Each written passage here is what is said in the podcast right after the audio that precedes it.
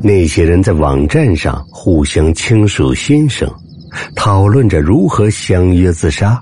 看到这些东西，李石觉着自己的机会就要来了。这一天，他刚进入网站，看见上边一条留言，这样写道：“我二十三岁，想死，但一个人的话有些害怕。有愿意帮助我的，请发站内消息。”看完留言后，他的嘴角咧起了一个弧度，一个可怕的弧度。很快，李石以一个富二代的身份，在网站内联系上了那个要自杀的人。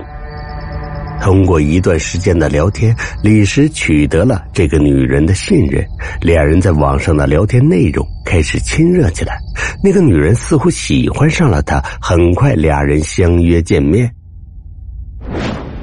约见的时间到了，李石在俩人事先定好的地点等到了网上那个女人。那是一个身形纤细的女子，相貌清秀，谈吐大方。李石见到他第一眼起，他的双目中闪过一丝贪婪凶残的光。李石先把他带到了附近一家餐馆吃了一顿饭，然后巧言利诱下，这个女人欣然同意他的要求，跟他一起去了租来的房子。他哪里知道自己即将走向生命的尽头。一进门，李石就将房门紧紧反锁上。女人还没反应过来时，李石一下扑到她的身上，胡乱四处摸索、揉捏起来。女人拼命的挣扎着，嘴里发出急促的呼救声。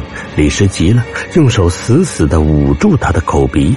几分钟后，女人的气息渐渐弱了下来，身体瘫软下来，她死了。此时的李石并没有任何惊慌，他从容不迫的解开女人的衣服，审视着。很快，他体会到了一种从未有过的快乐，他感到自己快乐极了。是罢，看着地上已经凉透的女人，李石的心中犯了难：这个女人尸体该如何处理呢？这时，一个主意突然浮上心头，开门走了出去。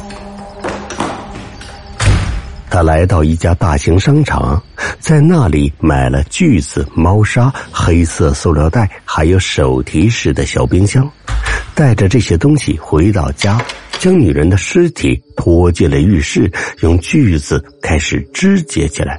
他每锯下来一部分尸体，就赶紧把它们放在买来的小冰箱里，而且每放一层就撒上一层猫砂，用来吸味儿。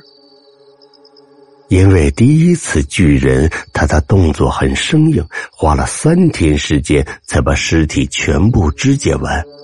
部分尸块和内脏装进了塑料袋里。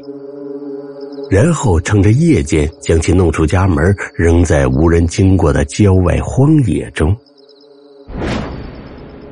这一次杀人碎尸的经过，并没有在他身上引起来不安，相反激起了内心深处对嗜血的渴望。就这样，他的魔掌又一次次的伸向了网络，一个接一个女子被他杀害，甚至包括一个曾经唱什么歌曲的明星，什么九十八步退一步，还有什么叫做年年的一个钢琴老师。他的手法逐渐变得熟悉起来。他经常在网上跟一个叫做竹童的女主播进行聊天，把魔掌又想再次伸向他。啊，他现在对肢解一具尸体已经只需要一天时间就可以了。随着家中尸块的增多，他的小冰箱再也盛不下那些东西了，就连锯子都被他锯坏了好几把，他只好再次购买新的冰箱和锯子。为了遮掩尸块的臭味，李石租的那套房子整日里都开着排气扇，但是邻居们从那经过时，仍隐隐约约的闻到臭味。而且有的邻居还曾见过李石夜间手提塑料袋带着的物品似乎很重，袋子在楼道内的摩擦后发出奇怪的声音。接着，他就鬼鬼祟祟离开了家，不知去往何处。有的时候，午夜两点钟，邻居也能听到他的房间里传来音乐声，就是那个孟婆的碗呢，还有九十九步退一步啊，都是失恋才才会听的歌曲。甚至他爱上了唱九十九步退一步的那个女明星。难道他要把魔爪伸向她？然而，这一切蹊跷的情况从未引起任何人的注意。李石的暴行还在继续。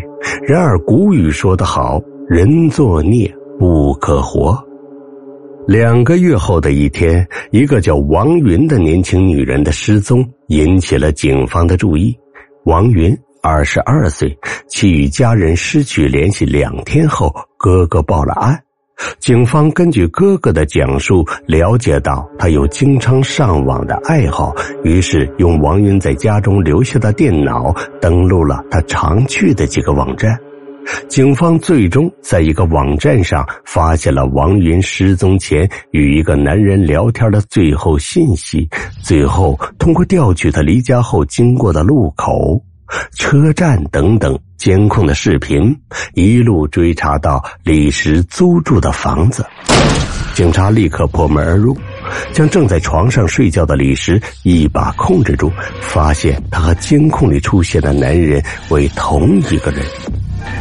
紧接着，又在房间里发现数个手提式小冰箱，打开后臭不可闻。只见一层一层的猫砂下边，全都是早已经腐烂变质的尸块，有的尸块上边还有完整的人手。令人胆战心惊的是，一个大点的冰箱里，居然整整齐齐的放着九个人头。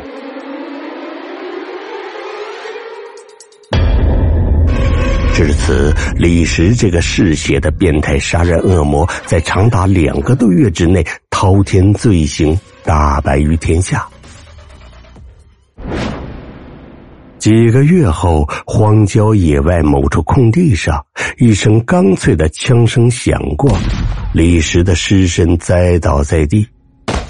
不知从何时开始，李石曾租住过的那套房子，每到夜里就会传出一阵阵诡异可怖的声音，还有那个背景音乐《孟婆的碗》九十九步退一步的声音。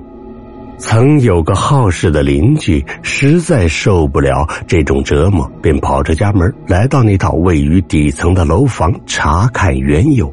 趴在窗子边，瞪大眼睛朝里望去，只见黑乎乎一片，并没有什么声音传出。就在他失望离去时，眼前突然出现的一幕场景，让他瞬间魂飞魄散。只见屋内的窗口处忽然闪起了零星的鬼光，九个恐怖的头颅像搭积木一般。叠堆在一起，朝着他所在的方向咧开了嘴巴，露出阴森森的牙齿，呼哧呼哧的阴笑着。他清晰的看到九个头颅下方耷拉着早已干瘪的乳白色的喉管，正一下一下如同破风箱一般，在不断的进着空气。一声惊恐的尖叫声划破了夜空，几只被惊醒的猫头鹰扇了扇翅膀，从栖息的大树上迅速的飞远了。此后，这栋楼里的住户们渐渐的搬离了这里。没过多久，这成了一栋死楼。即使是白天，有人途经此处时，无不步履匆匆，低头掩耳。因为他们能清晰的听到，从那里布满蜘蛛网的楼道内传来一阵阵鬼哭狼嚎般的凄厉的惨叫声，还有变了声调的九十九步退一步。